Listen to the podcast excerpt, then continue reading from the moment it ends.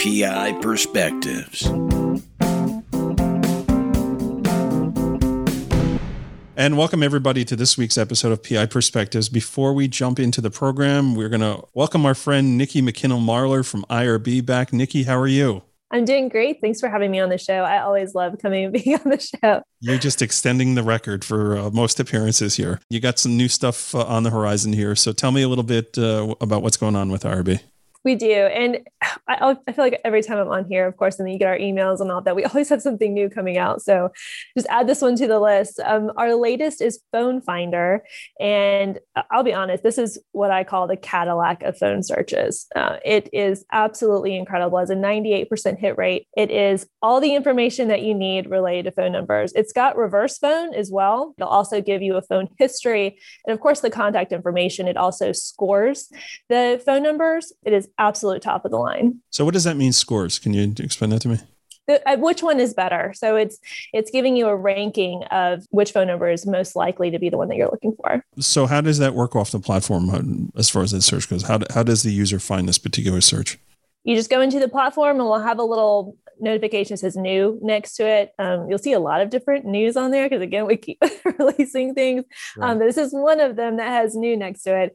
And you just click on there, go in there, put in name, city, state. Probably that's the best way to look up what you've got and then see what comes up for you. But of course, if you're having trouble with it, reach out to us. Happy to, to help you walk through it, um, see what we can do to help you with your case. Okay, and for any uh, listeners here that aren't using IRB, um, you've got some, some promotions going on with uh, with with the show here. So I do. Yes, we have a, a um, for your listeners. We have 100 free credits and a two week free trial for new and returning customers, and this is um, PIP 2021. So it's PI Perspectives. So it's from so PIP 2021 and go ahead and just put that in on the application when you go online and uh, we'll make sure that you get those extra credits. Irbsearch.com right. Okay so let's talk a little bit about training because you guys are doing some lunch and learns too so tell me a little bit about that. I mean everything is virtual these days and we've always had free training for clients and then also people who are not our clients. We just want to make sure that everyone in the industry has the information that they need. Um, so we have started a new training as well. We have free lunch and learns. So these are going to be twice a month.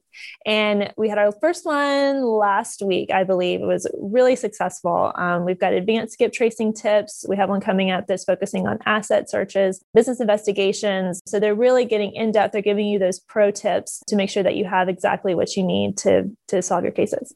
Awesome. Well, Nikki, thanks for uh, jumping on once again and saying hello.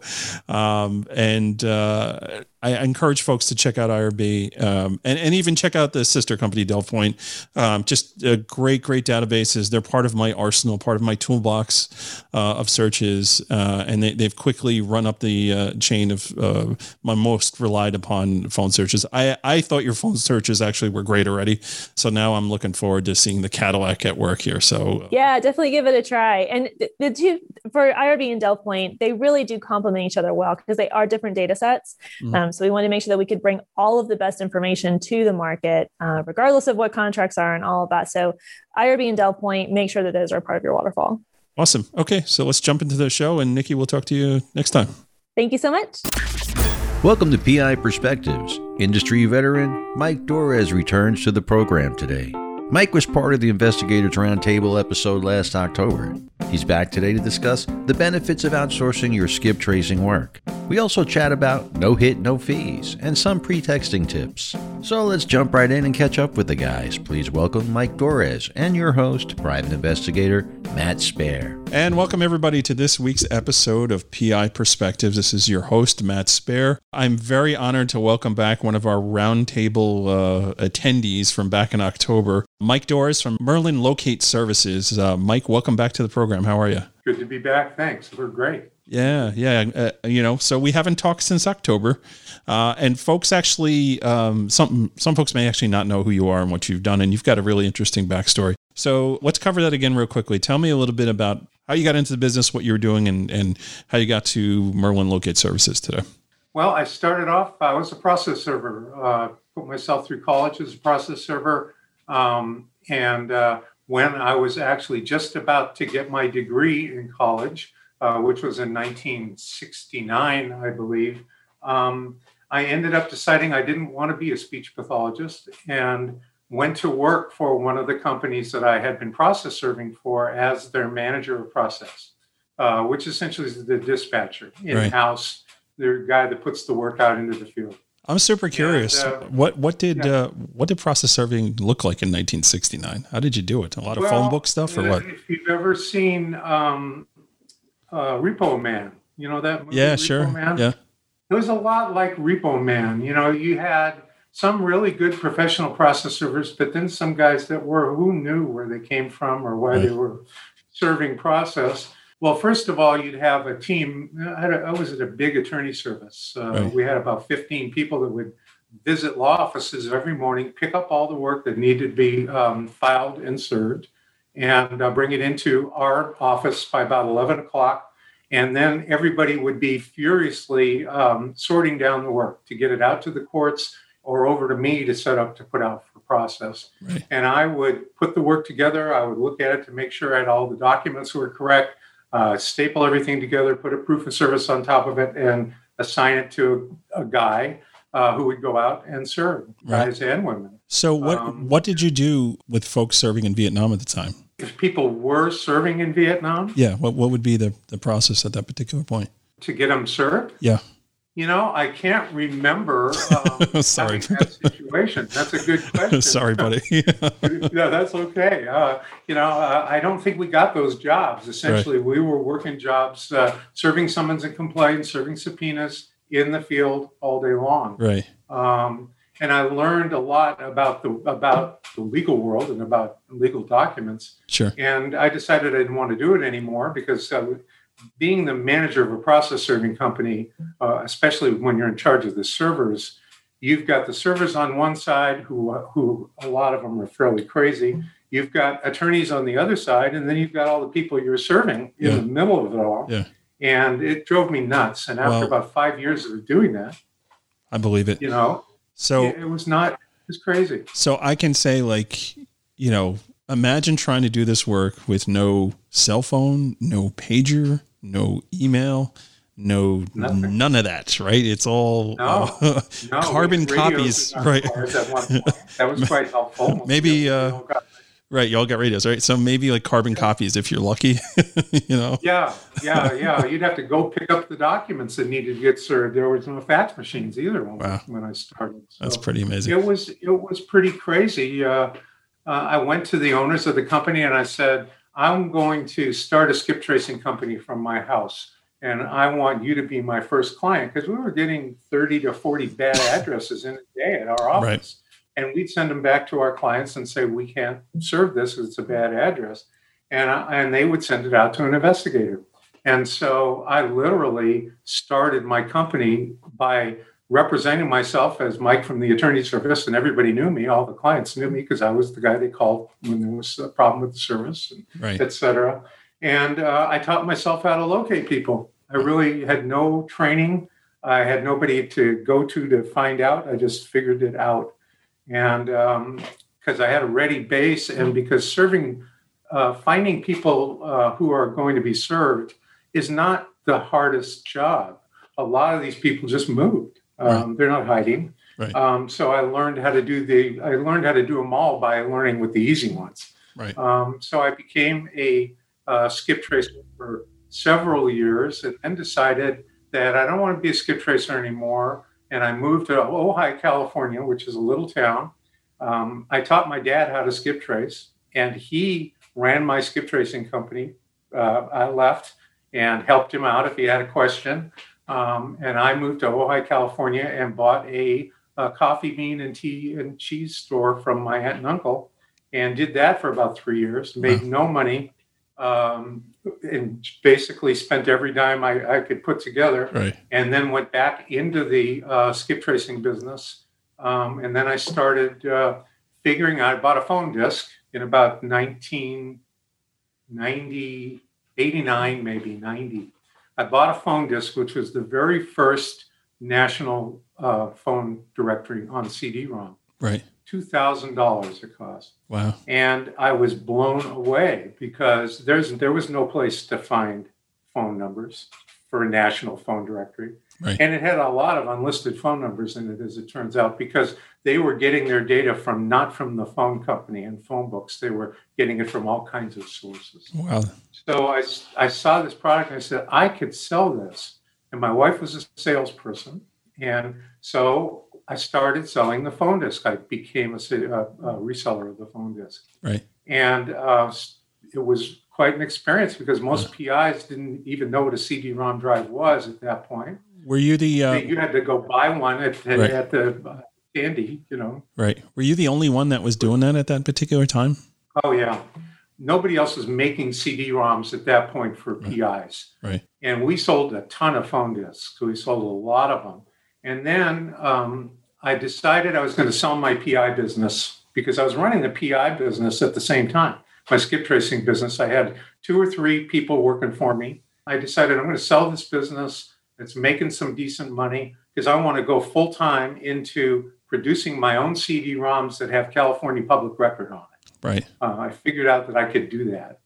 And uh, the first guy that I met who wanted to buy my company, when I told him my idea about the CD ROMs, he said, I will do that with you. I don't want to, I'll invest in your company. Right. And I said, Well, that's great. And he literally wrote me a check for $50,000 on an idea. That's amazing. And bought 15% of Merlin Information Services. Wow. And I went into business selling CD ROMs and making CD ROMs. In 97, um, we went online with our first website uh, where we could now sell access to our data on a per search basis because the CD-ROMs were all uh, subscriptions to like California corporations or UCC filings or fictitious business names, property records. We had about 13 different California discs. Wow. Um, and in 97, we went online and I started building national databases at that point. Um, I became a reseller. I was one of the first resellers of Accurint. Yep. Um, which was quite helpful, right in the face of IRB too at the same time. And the owner of IRB was the brother-in-law of Hank Asher, who was the owner of. Oh, I didn't realize it was a brother-in-law. Wow, that's that's interesting. Well, he was one of them. There were three owners, and, right. and uh, one of them was the brother-in-law. But I think Hank was mad at his brother-in-law that day that I showed up. Hank was mad at everybody. well, on and off, and he made me a reseller which wow. really pissed off the IRB guys. And I yeah. became a reseller of IRB along with all our California data. Yeah. Um, we called our product Link to America. We we used the IRB feed or the Accurint feed at that point. In fact, yeah, it was Accurint, and um, did that for several years until Hank got mad at us and shut us off. and I had to become a um, I became a reseller of Choice Point at that point. Yeah. Built our own product to compete with with IRB and Accurint. Never, I can say right now that we were never as good as their people search, their yeah. comp report. We were close, but because we had so much California data, yeah. we kept our customer base and, and kept growing. So, so uh, in 2008, yeah. we lost about 40% of our business in about a month. Yeah. Um, many of our California customers were government agencies in California. Yeah. When did um, when did Hank launch his uh, last one? Maybe 2004, something like that. Okay. 2005, 2006. Now it would have been later. It was probably 2010. I, I, I want to say it was probably later because because like yeah. on my end of it, right? So I got into this industry in in 2001, and um, I was working in house for an attorney, but I was a licensed PI. And I remember, I remember like PI magazine and seeing the Wizard, like, oh, Merlin, right? I'm going to try this out, right? So I actually had Merlin and IRB. I had both of them. And then when uh, TLO came out, I, I, migrated over to that, and I was like one of their earlier customers. And I want to say it was is probably around 2010, uh, yeah. maybe maybe earlier. Um, and uh, you know, I, I, just I ended up gravitating away. I think from Merlin. I, I was running I was running IRB and and TLO for for a bit. I always felt even back then before I really grew my business because I, I, started my own business in 2005. I, I, always knew I needed more than one. Um, you know where I was sourcing data from. And then like when I was introduced to you last year, they're like, "Oh yeah, Mike Mike Dora is from Merlin." I was like, "The Merlin, right?" like, "Yeah, the Merlin." I was like, "Oh, okay, yeah." Like I was I was a user, like I had an account, and I I liked it. There was another one um, that I had, Locate Plus. Also, that was another one I think I used, uh, but I didn't. They had a lot of problems. I didn't like them that much. Yeah, yeah, I didn't like Yeah. it. Um, They did a good, they did a good job, but they got in trouble, um, securities problems in Massachusetts selling stock in their company. Yeah. I, I, I know just at, at one point, like it, it was good, but then it just was not good anymore. And, uh, you know, I made the decision to make the move. When I was spending the attorney's money, it didn't really matter. You know, you just get what you need, you know, do whatever you need to do. But, you know, when it's your own business and you're starting up, it's like, okay, I gotta, you know, I gotta look at my budget here. Now you, you've uh, come f- full circle here and you're running Merlin Locate Services. Um, so tell me, we sold uh, Yeah, the. Merlin company, Merlin Data Publishing, in 2012, Mhm. um, in the face of just about going out of business, literally. And the company that bought us ended up merging what was left of Merlin with TLO. right. That was a, a interesting time because uh, Hank was now my boss, Right. and I was now. But Hank and I were buddies. Uh, Hank always called me a founder, and it really treated me quite quite well. There was a few times he got mad at me and shut Yeah. us off and all that, but uh, at the end, especially, um, he was very respectful and actually understood that I I knew what I was talking about and I knew data. Uh, Hank would call me at four in the morning sometimes, literally. Uh, you know, they were having all kinds of problems at one point where their database had, had literally become trashed. I think they're still fixing some of those Yeah, problems today. it's possible. He could not figure it out. He Yeah. couldn't fix it, and it was driving him nuts. Yeah. And he would literally wake up my house to talk to me just about how how, and he would be crying on the phone, literally Yeah. telling me that I can't fix this problem. It's driving me crazy. So we got to be pretty good buddies. Uh, but he was not capable of really running that business uh, at at the end when I was Yeah. there. Yeah. And um, months after my, my company got merged with his, they filed bankruptcy and got sold to, to TransUnion. Yeah, TransUnion came in. I- I and all of my employees got fired because we were now employees of TLO, Right. and um, and uh, that was the end of that. And I opened up a skip tracing company with all the people that were left at Merlin at that point. Right. Uh, all the tech guys got jobs. That was not an issue. Uh, but all the customer service people and the sales people that were left and skip tracers, because we had a skip tracing department at Right. Merlin Data Publishing as well, opened a skip tracing company. I had 15 full time people uh, right off the bat. And we were doing high volume place of employment locates, mostly for debt buyers Right. where we get 5,000, 10,000 jobs at a time. Yeah. We'd run the jobs through databases, several databases, looking for clues. The jobs would then, um, and that was all automated. Yeah. The jobs would then hit the, the researchers' desks, and we would verify the leads that came up in the um, in the database searches. Yeah. And after about three or four years of really literally finding out that debt buyers are much smarter than I am when it comes to how do you price a job and how do you get your vendor to do all the work and make no money, Right. um, we fired the most of the debt buyer clients and most of the researchers. I kept my best skip tracers and my best clients. And since then, it's been about five years now. Yeah. It's been a, a good business because we're working for people that aren't trying to rip us off. Yeah. Um, about half our clients are PIs uh, and attorneys. Yep. Um, we still have a lot of collection attorneys that uh, send us work, Sure. and we're strictly a skip tracing and place of employment location company. Yeah, you, you guys do fantastic work. All right, so we're going to jump out and take a, a break real quick, and then when we come back in, there, there are some talking points, uh, some things we want to talk about. That whole idea of, of outsourcing your skip, skip tracing, I wanted to talk about that. We're going to get into some due diligence. We're even going to touch a little bit on pretexting um, and talk about it. So before we get into all that stuff, I just want to remind everybody, Mike and I are not attorneys. Uh, we, we we're not offering legal advice. We're just a couple of guys that, that do this type of research work that have opinions about things. So please, if you have any questions or anything like that, consult an attorney. don't don't call Matt. Don't call Mike. Uh, we're just giving you our two cents on this thing. So everybody sit tight, and we'll be right back.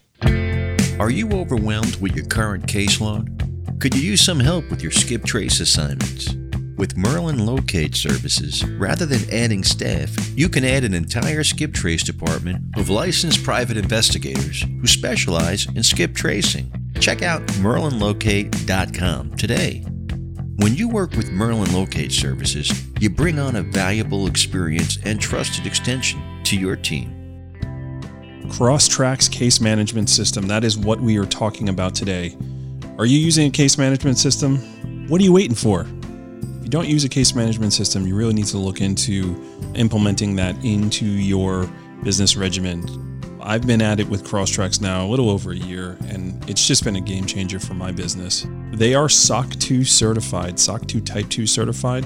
If you don't know what that means, it means that their encryption system is second to none, and you have to go through a whole screening process to figure out uh, if you can even qualify for that, and they have. So you know with certainty your data is being protected. I don't think there's another case management system out there that offers that same ability to have the SOC 2 Type 2 certification. As you guys know, I've been uh, you know singing the praises of Crosstracks, and uh, I really believe in this product, and I believe you should check it out.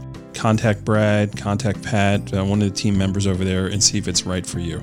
Crosstracks case management system. Check it out today. PI Perspectives. Check out the PI Institute of Education at piinstitute.com. Since 1989, Kelly Riddle has been teaching on subjects such as surveillance, nursing home investigations, insurance fraud, domestic investigations, hidden assets, and accident scene investigations. The PI Institute of Education is a featured learning partner in the investigatorstoolbox.com so check out the free content on the site, then visit the Institute for more great savings on additional classes. Are you looking to build your investigation business and improve on your skills?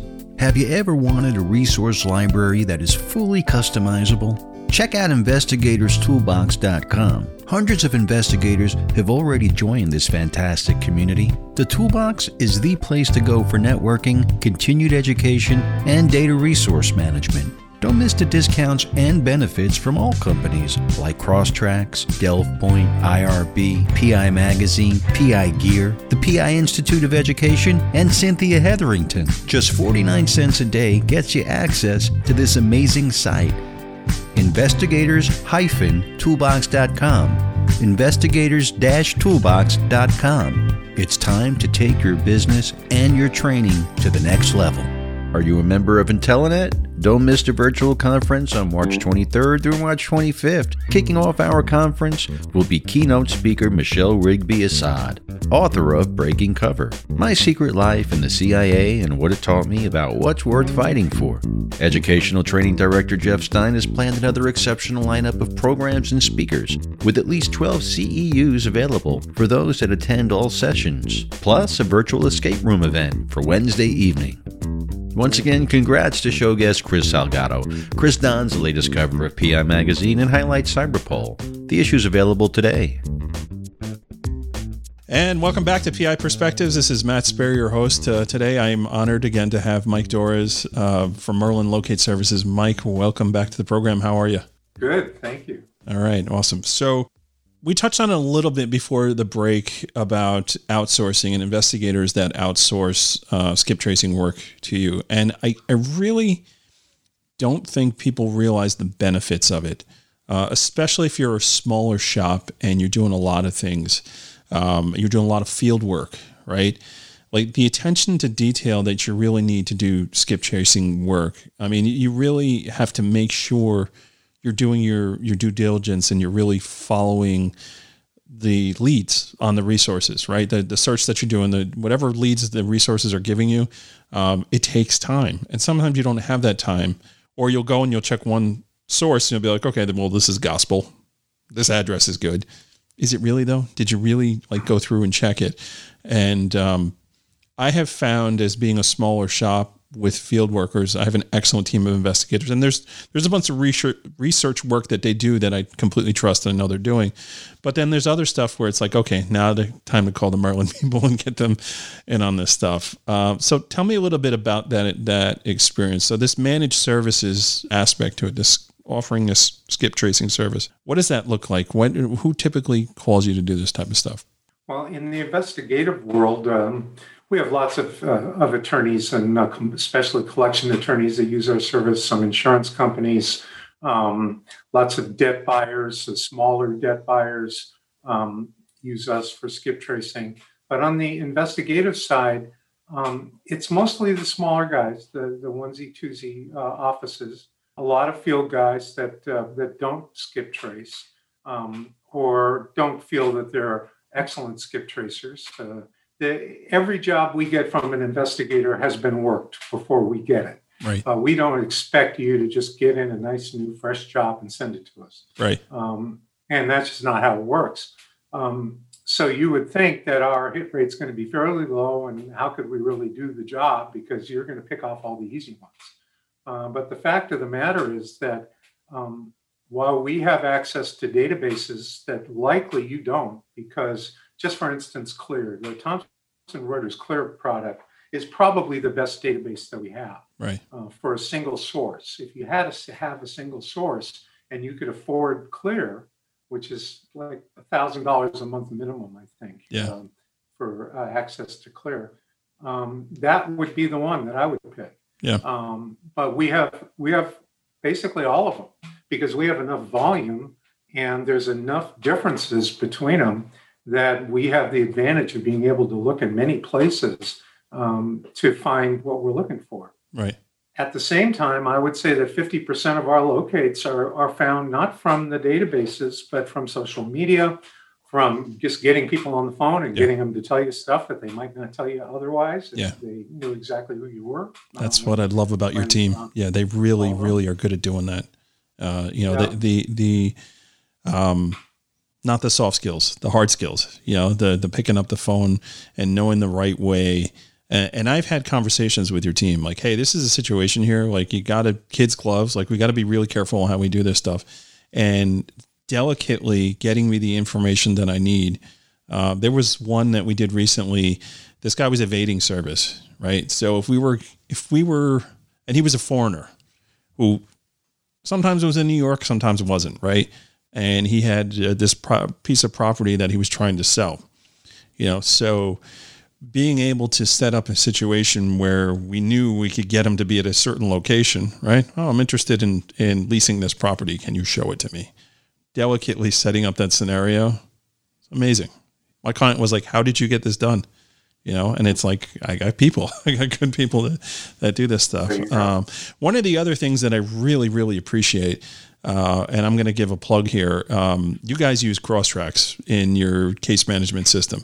So when I signed up to to start doing work with you guys, I got the whole format of you know, hey, this is Crosstracks, this is how we do it, and I was like, great, I use Crosstracks. I, I, this makes sense to me, right? I can uh, go ahead and, and do things. But the benefits of having a case management system like Crosstracks, um, where I'm now the client, right? I don't sign in as the administrator. I sign in as, as the client. I get to see the, the back end stuff of what my clients actually see when I set cases up. But man, the back and forth with the notes and and um, you know getting updates and things like that, I love it. You know, and you know your team is like they'll do certain things and they'll reach out to me for further instructions, and we can go back and forth, and I can make sure that they're doing it the way I need it done, and my expectations are met. And at the end of the day, that's that's what's really important. And yes, there's a premium to it. You know, I am paying you a service to do this. I'm making less money on my job because I'm paying a premium to, to have the, the job done, but it's getting done correctly. And at the end of the day, when you're dealing with attorneys, really getting the job done is more important than what the bottom line is, um, especially in New York, anyways, because uh, the expenses are all recoverable. So they're their retainer fee, their one third fee that they collect, they're getting that regardless of how much money they spend on the case.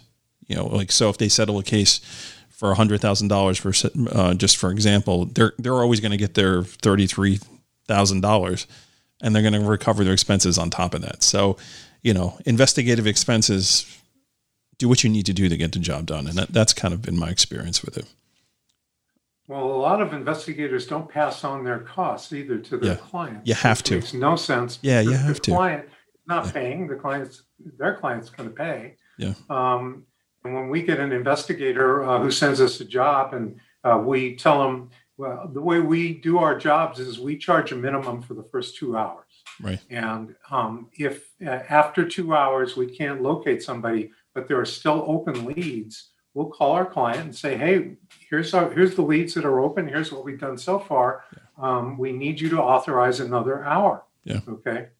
And I've have clients, PI clients, will say, uh, "I don't, I don't have it in my budget." Well, call your client. Exactly. And Just make the phone call. So so here's here's why you call your client because you you'll say, hey, this is what we've found so far. Oh, great, Mhm. they're doing it. They're getting it done, and they they got to understand that sometimes you know you pull on the thread, and the thread becomes a ball of yarn. Right? You got to keep pulling, right? So um, I, I've never had an experience where an attorney says, you know what, this is good. Just cut it here. I mean, Yeah. maybe that happens on the defense stop. side, but not on the plaintiff side ever. Never had that. Well, the, the problem really is that a lot of, of our PI clients are taking jobs online. They're advertising online and taking jobs from people. You know, when, when we get a job from you, we ask you, what's the purpose of the locate? Right. Why are you looking for this person? And we want to know exactly what's this case about and Right. what, what's going on here. Right. And we'll have our PI client say to us, and this is more than one, I, I don't know why we're doing this. Well, what do you mean you don't know? You took a job and you don't even know? what if this guy is going to murder the guy that they're asking us to locate? You should know why. Well, they sent it to us through the internet, and I haven't been able to contact them, but they authorized uh, $150, for. That's a And- problem. And, you know, and I, Yeah. my attitude back at that point is number one, we're not going to do that job because we won't do a job unless we know why. right. And we're assuming that because you're a PI, you're asking why. So if you're not asking why, I don't want the job. Yeah. And you're not charging enough. Yeah. Um, you shouldn't do that because by not charging enough, you're not being able to do the job right. Yeah. And that, you know, that was the other thing that I was very impressed with when I signed up to do work with you guys. Your application process and your vetting of people that you're actually going to get in business with, fantastic. You know, some people might be annoyed by that. I actually appreciate that, you know, because I know that, you know, you're, you're following the guidelines and you're making sure that, you know, if the music stops, everybody's got a chair and nobody's doing anything that they shouldn't be doing. Um, and that's, that is really, really important. So let's talk a little bit uh, about uh, something that's very uh, irksome, bothersome, something that, that you scratch your head and go, why did you do that? Right. The no charge, no found scenario. Uh, wh- wh- what's your opinion on that? And what, how do you feel about that situation? Well, it's definitely uh, migrated over the years. I started my business, uh, No Charge Not Found, um, because I was able, I had a ready customer base and I could call a, uh, an attorney and say, hey, it's Mike from the attorney service. This is a bad address. Uh, for $75, we can locate this guy. If we don't find him, it's no charge. Right. And I could get probably 75, 80% hit rate uh, doing that. So it wasn't costing me too much. And it was a, a no no problem with the client approving a no charge if not found. Um, what I found over the years, especially when access to data became so cheap, when the 25 cent search showed up, and all of a sudden everybody, including my clients, the attorney clients, were using this data first. For me to do a no charge if not found made no sense Yeah. because my hit rate was literally, well, all this data was now available. My hit rate's going down because my client is doing the work before I get it. Yep. So now a 50% hit rate is still excellent as long as I can show you exactly what I did and why I couldn't find the guy. Right. Um, and um, and you couldn't make money with no charge if not found. And all it was doing was allowing somebody who really didn't know what he was doing, who wasn't going to survive in the business anyway, Right. to um, interfere and take the work before I got it. Yeah. Um, and we stopped doing that several years ago. We, we charge on everything we do. So here's my feeling on this stuff, right? So I think the no charge if not found is is a situation that should live strictly in a database situation or an AI situation, right? If you're plugging numbers in and there's no real work that's involved other than just data entry and it comes back with no hit, I, I get it, okay? But if somebody's actually doing research and they're looking and they're they're taking the effort or making the effort to really research it and get you the answer you need, you can't expect people to work for free. Yeah, I get this sometime with the attorneys. They're like, "Oh, well, if I lose a case, I don't get paid." Okay, yeah, but if you win a case, you get uh, one third of it. So let's not have that conversation. You know, like, you know, I, I get paid. Like, I'm. I tell the attorneys this all the time. Like, you don't pay for results. You just don't. You pay for service being done. You pay for my expertise, my domain knowledge of the 25 years experience I have doing this stuff. That's what you're paying for. You're not paying for whether or not, you know, I ran that plate and, and I found out who it was. No, you got to pay regardless, you know, for the research that gets done. And that's, that's my two cents, right? And again, I'm not an attorney, so it's not legal advice. Um, it, it, that's just my feeling on it. You know, I, I would never want somebody to expect me to work for free.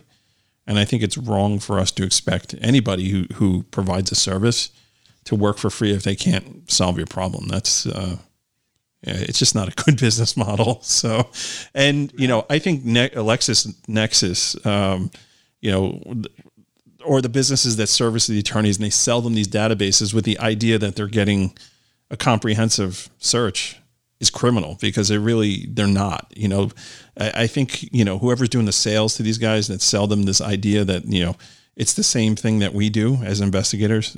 It's wrong. It, it's not even close to it um, especially in New York. and people moved every two months. It's it's crazy. Um, well, and no no database is comprehensive, and no database is right about everything. And and uh, uh, uh the main thing that an investigator, I mean, we find people right at the address that the TLO says they're at. Yeah. Um, and the server goes out, and the server says they don't live there anymore. So the job comes back to us, and we re-verify. Yeah. We talk to the landlord. We talk to the next door neighbor. Right. Yeah, that guy definitely lives there. So now we go back with a description and a car and what time yeah. to go get the guy, and they go get the guy. Yeah, and it's the methodology behind it, right? So that you know that's something we had talked about earlier, right? So it's it's more than just you know typing some numbers into um, you know resources, and there are tons of resources out there. I mean, thousands, thousands of resources out there that you can use to use your research. Some are paid, some are free but the hard skills you need those hard skills to learn how to make phone calls to learn how to follow up and ask the right questions and really frame the situation where you're going to get the answer that you're looking for um, it's it's a skill that not everybody has and when you find somebody who's good at doing that you farm your work out you make less on it and uh, you know you mark it up accordingly and uh, keep it moving um, so let's talk a little bit about the elephant in the room here, because uh, I think we're moving in that direction, anyways, with with pretexting. Um, and uh, we had talked earlier before we we got online about this with the FDCPA. So tell me a little bit about your opinion on this stuff. And again, folks, this is not legal advice. Mike is not an attorney. I'm not an attorney. We're just spitballing over here on uh, on this idea. So, uh, okay. Let, us have it. Pretexting. Well, I don't believe that. that all right, thanks. Uh, I don't believe that there are any laws that say that we can't pretext. Okay, um, we're not breaking the law if we um, talk to somebody on the phone to get something from them and they don't know exactly why we're calling. Mm-hmm. Okay, uh, I don't believe that there, that there's any laws that say we can't do that. Um, but there there is a law called the Fair Debt Collections Practices Act uh, FDCPA, um, which says that if you're collecting a debt, um, that you are not allowed to lie to somebody. You can you have to identify who you are. You have to identify that you're collecting a debt, um, and you have to only tell the truth. And you can't threaten them with anything unless you're going to do it either. That's part of the FDCPA. Right. You can't say, "Well, we're going to sue you if you don't pay," and then you don't sue them. It's right. a law to do that. right. Um, and we have, because we spent quite a lot of time and still have a lot of jobs of uh, locating people who are debtors, mm-hmm. um, we follow the FDCPA even though we're not collecting a debt. We're locating contact information. And it's very specific in the FDCPA and in the Fair Credit Reporting Act that it's okay to um, there's no there's no restrictions to what you have to do to locate somebody right okay um, but if we get the subject on the phone and we say and we lie to the subject in a debtor situation make up a story okay um, we would be putting our client in jeopardy of being afoul of the FDCPA right. uh, because uh, an attorney or a collector can't hire someone else to do something they're not allowed to do. Exactly. Okay. So we, even though we wouldn't get in trouble as as locators, um, they can't go after us. We didn't break any rules, but our client would get in trouble. Yeah, and they could have a file, an action filed against them uh, under the FDC. So, so you bring up a good point here, and there is opinion in New York um, with regards to this. So it's not a law; it's it's opinion. It's written by the the New York State Bar Association, and essentially what that opinion states is investigators are an extension of attorney's office. So if an attorney is hiring you to locate a defendant, um, you know, for good service or anything like that you're actually a representative of the plaintiff and you're bound by the same restrictions and regulations that that plaintiff attorney is bound by as an attorney. So you're essentially an agent of the attorney and you got to follow the same rules. So ethics wise, there's not supposed to be contact. You know, you, if someone is represented by by counsel, um, or you know, let's say it's a motor vehicle accident and they have an insurance carrier that's been involved, they've been notified that their insured hasn't been involved in an accident, they're kind of represented. You really shouldn't be talking to them. You know, if somebody is an employee of a municipality and there's a, you know, a slip and fall or trip and fall, like they're an employee of the defendant. You really should not be having interaction with them. You know, Facebook, you know, social media, you know, you can't create that fake profile. And it, it, I, I get, I get like schemed out, man. When I'm talking to other investigators and they're like, "Oh, well, I got 20 different profiles that I use as needed, you know, to do this stuff." I'm just like, eh, "Gray area, man. Like, be very careful." I'm not saying you can't do it. I'm just saying I wouldn't do it. You know, when I reach out to people, it's, "Hey, I am an investigator. I'm hired by so and so attorney who's representing XYZ." We understand you witnessed the accident or whatever. We would really like to talk to you. Please contact me at your earliest convenience, right? And a lot of times in, in, the, in the personal injury field, like people want to insert themselves in the narrative. They want to talk about what they saw. So the odds of them contacting you are usually pretty good um, for doing this stuff. But I don't know, opinion wise, ethics wise, I don't do it. I don't have any of my people do it. Don't create fake accounts. I think it's uh, it's a slippery slope that you can't come back from. Sure. Um, well, you'll notice so when you send us a job uh, in the application uh, to to assign the job to us, we ask you: Is this a collection of a debt? And um, is this is this individual uh, represented by counsel? Yeah. And the reason we ask you that is because we don't want to talk to the subject if they are uh, represented, mm-hmm. and we will not talk to the subject. Um, and our rule has always been um, as far as a pretext. And a pretext basically is making up a story to get somebody to tell you something, basically. Right. Um, that any time that you can just tell the truth, who you are, what your phone yeah. number is, why you're calling, just do it. It's a, it's hundred percent right. hundred percent of the time, the truth is is going to be the same. You know. Yeah, exactly. Um, so uh, you know, everybody has uh, their own theory of what's the gray area, et cetera. Uh, I can tell you absolutely. Um, and you had an article in the toolbox uh, a couple weeks ago from I think El Dorado Insurance yes. wrote an article about uh, about pretexting. Um, it, it, was kind of uh, bland and vanilla, but it was right. Uh, don't represent yourself as law enforcement, for instance. Uh, yeah, that's yeah. a very that's a big no-no. yeah, um, you don't we we have a rule in my company called uh, don't leave trash. And the and the leaving trash which of course everybody in my company has a different opinion of what leaving trash actually is but for instance um, i was working for a company called amfac thrift and loan. That's the first place i was a, i was a collector mm-hmm. at amfac thrift and loan. I was about 20 years old. And uh, the collector next to me i heard him talking to the mother of a debtor trying to find out where he was. And, uh, and he represented himself as being from the city of Los Angeles uh, Health Department and that he was doing a gonorrhea screening. And he needed to contact the subject Sounds in painful. order to let him know that he may very well have gonorrhea and, um, and that he should be checked. Right. um, somehow, and I don't know exactly how, uh, they figured it out. The the people that he that he gagged uh, figured it out, sued AmFac Thrift and Loan, and immediately got like ten thousand dollars. Yeah. And this was probably 1972, so that was a lot of money. Yeah, Gonorrhea was running fired. wild back then. yeah. Yeah, yeah. So, um, there was no rules, you know, and, and my boss, who was one of the best bosses, and I learned more from from this guy's name was Dick Young uh, at AmFac Thrift and Loan. I learned a lot from him. Sure. Um, but he, even he was aghast Yeah. when he heard about this. But then they got in trouble. And basically, when you, if you're going to talk to somebody who's uh, where you're just trying to find out does so and so live next door, is is is the standard gag because we're trying to verify an address. Yeah. But and we don't want to tell the neighbor that the guy next door maybe uh, is a subject of a lawsuit. Right. Um, so we might make up a little story for why we're calling. You know, we don't want to make up a story that's going to terrorize people.